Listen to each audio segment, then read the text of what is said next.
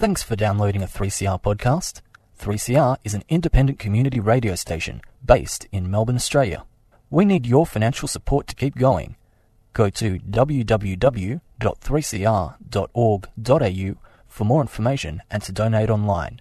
Now stay tuned for your 3CR podcast. Finding emotional connection and certainty in a world full of confusion is at the heart of Aisling Smith's debut novel, After the Rain. So, Aisling, welcome to 3CR. Thank you, David. Now, there are four main characters. You might like to come closer to the microphone a little, Closer. and that would get us lovely. The four main characters of this novel are husband and wife, Malty and Benjamin, and their two daughters, Ellery and Verona. That sort of sets some of the background, but let's start with the house, because this is where the novel begins and ends. And we have Malty in a new home. Her toes are still used to the stained carpet of the Oakley house. She, she's not used to the staircase either. There's a sense of getting familiar with your new environment, but never quite being at home in, in the novel that you create. Yeah, absolutely. Um, I'm really interested in the idea of house as a character in its own right, and the idea that a house kind of has a life cycle and, um, yeah, a personality of its own. But it also represents success because Malty and Benjamin, Malty a lawyer, uh, Yep. Benjamin's a linguist. So uh, it's Brighton. They're moving up in the world. yes. but family as well. Yep. So it, it represents all of those things. But at the end of the novel, we have a sense of Ellery and Verona being a bit, not necessarily put out, but their feet are going to be taken out from underneath them. Yes, absolutely. They are very attached to the house, um, and they see it as kind of their property and their possession. And it's sort of a big, you know, you've got four or three very disparate people in many ways living in a space together, and um, the house kind of is the, I guess, the outline around, around all of that that kind of connects them. But they each have a different impression of what the house means or Yes, represents. absolutely. And that's the same for virtually any family, any Yep. home, and, and the siblings and the like.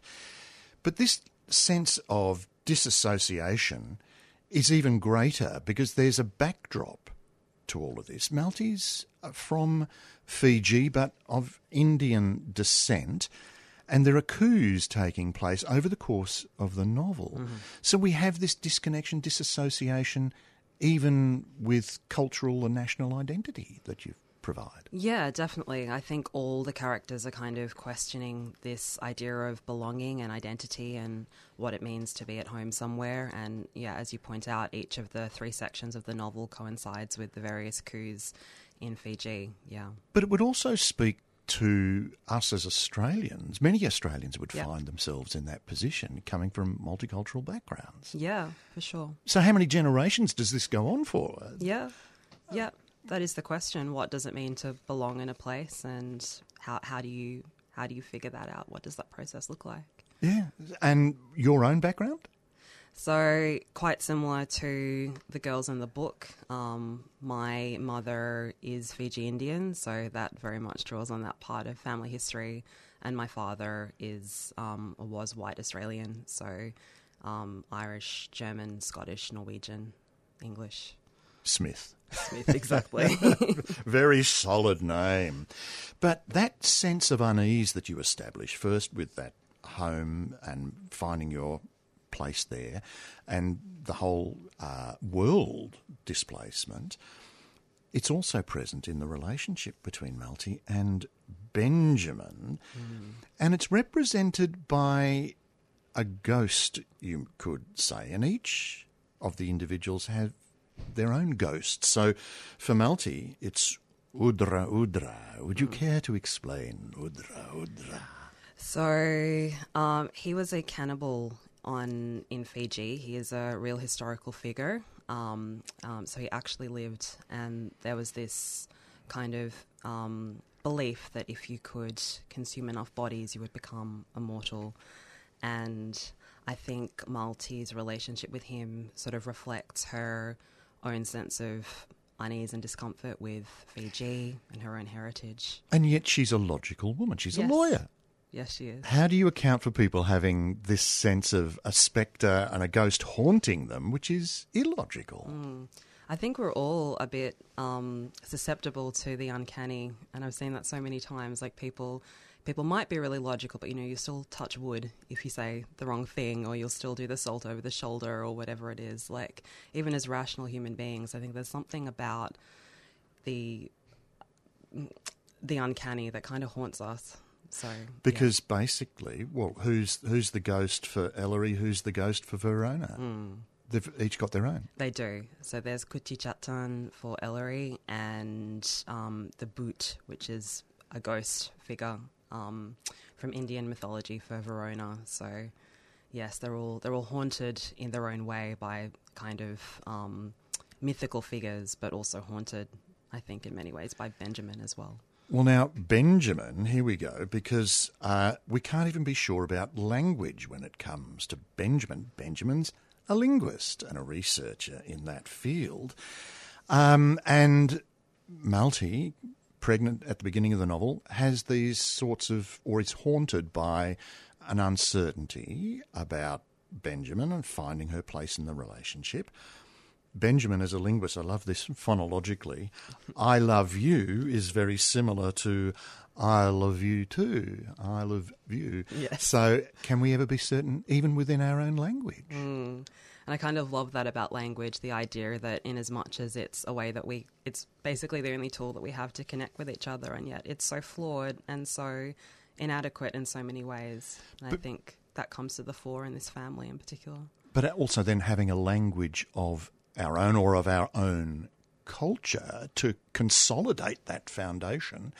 And again, at the end of the novel, you do come up with one petrichor. Yes. Australian word. I didn't know this. An, an, an argillaceous odour. Would you care to explain petrichor for me, please? Yes, so it's one of my very favourite words, and it's the scent of the earth um, after rain. So when you've had a hot day and it rains, and then you can smell that that scent on the air, that's petrichor. And something we can identify as Australians, Yes. etc. We need a word coming back, and you land at Tullamarine, and you can actually smell the eucalyptus, and that's very uh, indicative of, of Australia as well. Now, the novel is in three sections, and the emphasis shifts, which is fascinating. Just as we settle into Malty and Benjamin and what's going to happen with the relationship, we find out because we jump several years and we have now Ellery being the main focus. All the characters are there. But, and I was wondering how much I should be giving away about Malty and Benjamin to get to Ellery. What's happened?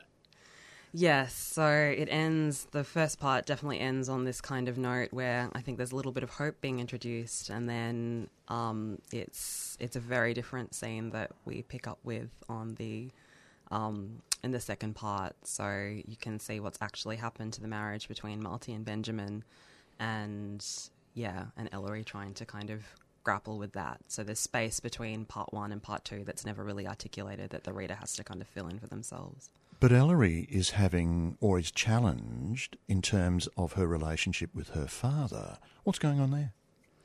Yeah, so I think that she's coming to the realization that the the kind of fun-loving, carefree father that she's always adored is, you know, maybe looks a little bit different as she starts to get older, and the fundamental unreliability of Benjamin really comes through for her. But you know, she's only eleven, turning twelve, and that's a that's a big realization to try to come to terms with. I think. But she's finding that Benjamin is not reliable, which Exactly. influences her whole attitude towards him. Yes. But he has expectations about how she should behave. Yes, for sure. So how how should we relate to our parents in Yeah. that regard? But then what's interesting, the third section, the the focus shifts to Verona, the younger of the two children. Yes. And she has a different perception again hmm. of Benjamin. So how do we reconcile all of these different outlooks, perceptions within the one family. Yeah, well, that's sort of the idea that I was playing with this this question of perception, and the reader, I think, gets presented with three very different versions of a character. So, what is truth? Who is the real Benjamin? You know, the novel opens with this question: What has happened to Benjamin? Benjamin, but I think in many ways the question of the novel is: Who is Benjamin? Um, well, and he has he periodically disappears, shall we say? I mean, how much can we say about Benjamin? Yeah, that's I- fair. That's uh, that's fair. As in, um, what ha- what ultimately happens to him? Are, are you able to reveal that? Do you want the, the listener to know before they tackle the novel, or how much can we say? it's okay, says Yeah. the publicist over on the in, in the corner of the studio. Yeah. So what what happens to to Benjamin? So Benjamin ultimately passes away, and there's the third part of the novel deals very much with grief and coming to terms with reality, um, particularly when that person is no longer around. And this is where we get to the notion of stories. Now, Benjamin has been sending Ellery stories in the hope of making a reconnection. We've heard, uh, because the Ellery and Verona look back, there's the funeral, but then they look back over events over their lives, which become their stories. Yes. And one of the quotes from the book words and stories can be stolen too, you know. In fact, they're one of the most valuable things that can be taken. And this almost gets us back to ghosts that haunt us, I think. Yes, absolutely. That was your intention? Yeah, no, for sure. This, yeah.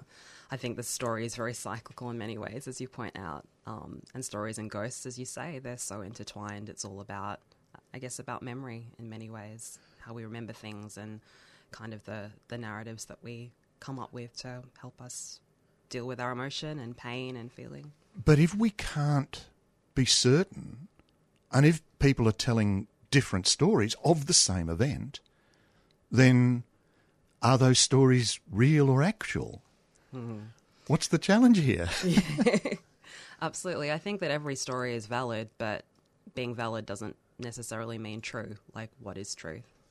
And that whole notion then of the uncertainty that lies beneath our lives, this could be quite frightening, in fact, that we haven't got that solid foundation that we think we have. Yeah. So it's it's um, the trepidation of, of moving out. I mean, even Ellery finds it because she ends up with a boyfriend. But then that whole question of, well, when do you leave home, that foundation? When do you embark on the unknown? Yes. All of these great challenges are there in the novel. So, in many ways, a multi layered novel to- Yes. to, that end. Um, and di- the different stories and perceptions within a family. So, the author is Aisling Smith. The novel is entitled After the Rain, and it is a Hachette release, and it's your debut novel, by the way It is. Yes, it's very exciting. very exciting and quite an accomplishment, really. Uh, Thank you. if hopefully not being too condescending there for, for a debut novel. It, it's it's brilliant. Thank you. so you. thank you very much for talking with me today. Thank you for having me. Once again, we see the machinations of the criminal underclass in Lorraine Peck's latest novel, The Double Bind. So, Lorraine, welcome back to 3CR. Thank you very much, Dave. Now, this is a sequel to your previous novel, The Second Son, but you've escalated things in a variety of ways. To begin with, there's some carryover from uh, the previous novel with Amy, especially in a number of ways. What's happened to her? Without giving too much away for all your listeners who haven't actually read The Second Son yet, but Amy is carrying another secret she hasn't shared with Johnny yet. Um, and that is really giving her a whole lot of grief. But she's also got post traumatic stress disorder. Absolutely, and so does her son, or their son, Johnny and Amy's son, Sasha, who was 10 in the second son, but is now 11, and he's growing up really fast. But he was traumatized in the mm. previous novel, and mm. so that behaviour is now exhibiting at school. That's Funny a- how that act- kids act out in that way. How did Johnny and Amy cope with all of that? But here we go. We've also got the spectre of somebody from the previous novel coming back to avenge the death of his brother. Mm. And that's intriguing because that's what held a lot of the second son together. Families going at each other, revenge for action taken by the other, etc. Yeah, it's all tit for tat in the underbelly of Sydney's crime scene. Now, but that then leads to a sort of little subplot. Um, it's not overt. Jackson Slater is coming back to investigate the possibility of revenge. He's a returned serviceman, Yes, he is a special forces soldier. so he can kill rather well. Very well. But he's gone into the forces to get away from his family. Exactly. Which is a recurring theme in both of my novels. It doesn't matter how far you run, though, you can't escape your family. But also, then, you can't escape the trauma associated with death in whatever environment you're in. Absolutely. And that's Yeah. what Jackson has to face. Yes. So there's there's another interesting thread that's taking place. Curiously, the family principles still apply in this novel. Johnny and Amy have gone up the coast to try and get away from family. What happens?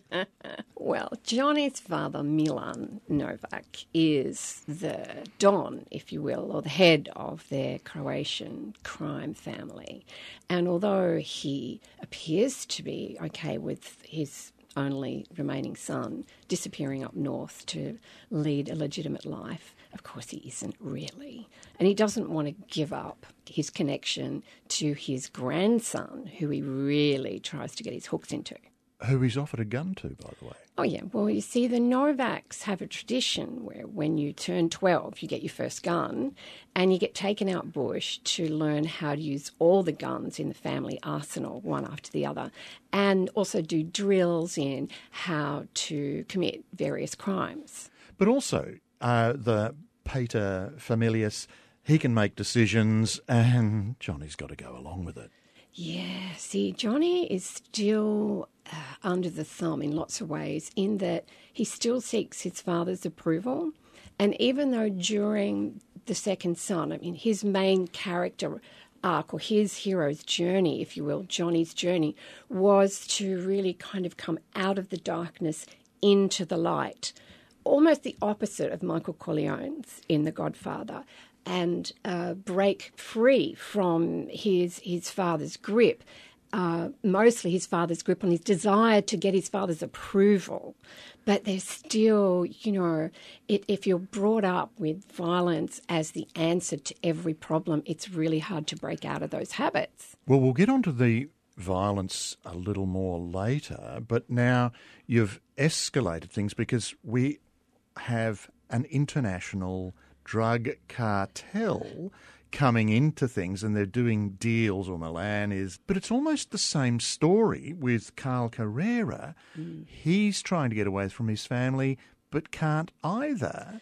What's happening here? I know. Bringing in the Mexicans was something that came out of uh, my experience with my first husband, who was actually a career criminal, and he was uh, a link between the Sinaloa cartel and the Boston Mafia when he had a marijuana business. And so I learnt a lot about uh, how that all worked. Now, when we got married, he'd retired. So I wasn't actually married to him during those many years when he did that. Um, however, when we separated, he went back to America, joined his old gang, and got busted with 100 kilos of marijuana in Louisville, Kentucky. Those experiences really informed my decision to go with the Mexicans. But here we go again. The same principles still apply. Carl's trying to get away, but his business is actually bought out. His legitimate business is bought out. The family has made a decision for him. Exactly. Yes. So he has no escape either. But now we get into some rather interesting intrigue because, again, Amy and Sasha find themselves in the crosshairs, so to speak, but it's far more subtle. Come over to my house to play with my daughter. And it's a form of control. Oh, absolutely. Yeah. And Sasha really falls hard for one of uh, Carl Carrera's gang members' daughters, who's a beautiful blonde American chick. Well, he, he actually races over there mm. without telling his parents yeah. to play games, which, okay, on a domestic front, that's okay. You know, you tell your child off for, for not informing you, mm. but this has far more serious repercussions. Yeah. Well, you don't want to be doing that. You don't want to be making yourself an unwitting kidnappee in the middle of a big heist that is going dreadfully wrong for all parties. But also, again, on the domestic front, you can't take for granted any ordinary situation. No, no, not at all. Every every step has massive ramifications. Before we then get on to the heist and all of that sort of thing and the drug running, you have another subplot there of domestic violence, and you go into this in great detail. Uh, Len and Amelie and the violence that is exhibited there, the need for refuge houses and such like. The detail is, is actually quite exact. Thank you. That's really great to hear. Uh, Johnny's wife Amy, uh, she makes a new friend in Amelie, and she's immediately a little suspicious about the bruises and so on, as we all would be in that situation. That it uh, spirals out of control, and she's dragged right into the thick of it. And I did read a couple of great books doing my research for that. But also, then, the women go back. Yes, it happens so often. Apparently, usually around eight times, the woman will go back because often uh, the threats uh, by the perpetrator are made to her family, to the children. You know, I will take your children away, and you know the courts will award them to me because of this, that, and the other, because I'm going to make you look like a drug addict, like a, you know, a loser of some kind and I will get the children. So when a perpetrator says that to a wife, to his wife, it's very hard for her to run. Now, the interesting thing here, the intriguing thing is Len does get his comeuppance, shall we say, but at that time, because we can label him, we can see he's guilty, uh, there has been a murder committed of somebody that was helping Amelie. And he says, I didn't do it. Mm-hmm. But can we believe him? Oh, I don't know. Can we? I don't know. I'm not going to tell you. Well, we can't. Yeah, but the, the, the listener's going to have to read it for themselves. yeah. But it raises that interesting concern mm. in terms of, well, do we ever believe somebody mm. like that? Mm. And therefore, how can we ever get to know the truth? Now we are going to run out of time, but there's there's actually a heist taking place of drugs, and the details of the shipment are extraordinary, mm. as are the sums involved. And Johnny's got to keep uh, the police at bay. He's negotiating with the police, mm. in fact. Yeah. He's got to keep his family happy. He's got to keep the cartel happy. He's got to protect his own friends at the same time. How were you able to negotiate all of these threads? I know it's it's a funny thing because I'm a pantser. I don't plan anything, so my plots evolve organically. But when I hit a wall, I just go for a walk, and I find walking somehow or other will untangle the threads for me, and then I can plait them together in some way that makes sense. That it's not something I can really explain. but the detail kilos of coke usually come in densely packed bricks stamped with a marker, maker's mark and wrapped in plastic. A one kilo brick is about the size of an old fashioned Sydney Yellow Pages, the AK section. a crime syndicate based in Canberra tried to smuggle close to 400 kilos. I mean, you've got a lot of detail. Yeah, I do a lot of research. And the sums of money, yes. they seem extraordinary, but they're not. They're not. This is going on all the time. Hundreds of millions. Hundreds of, of millions. Hundreds of millions yes. of dollars. So we have this going on in the background, which is is the the driving force in some ways. But the psychology of it all and what Johnny has to negotiate and try and placate and hold in balance so that he doesn't get sent to prison, that he gets to keep uh, Amy happy, who's psychologically stressed and has a secret, uh, his son on the straight and narrow. So all of these are compelling forces right throughout the novel. But there is one last thing that struck me as particularly interesting, and that was Granny Slater. Granny's from um, the second son as well, but mm-hmm. she was sort of the opposition, but they're, they're looking after her. But an intriguing line. My grandson paid the highest price for his actions. He's dead now, so you don't have to worry about him anymore. No more nightmares. She drops his hands suddenly and clasps her arthritic hands together. The nightmares are gone. So she's trying to placate Sasha, mm. but in many ways, she's talking about her life mm-hmm. and the nightmares she's had all through her life. I, I think for me, the second book, The Double Bind, is about the women driving the action in a way that the second son perhaps was not. The women were reacting. But in the double bind, it's Amy who continually comes up with the seeds of each plan. And Branka and Granny Slater and Amalia, they all end up showing strengths that we may not have imagined.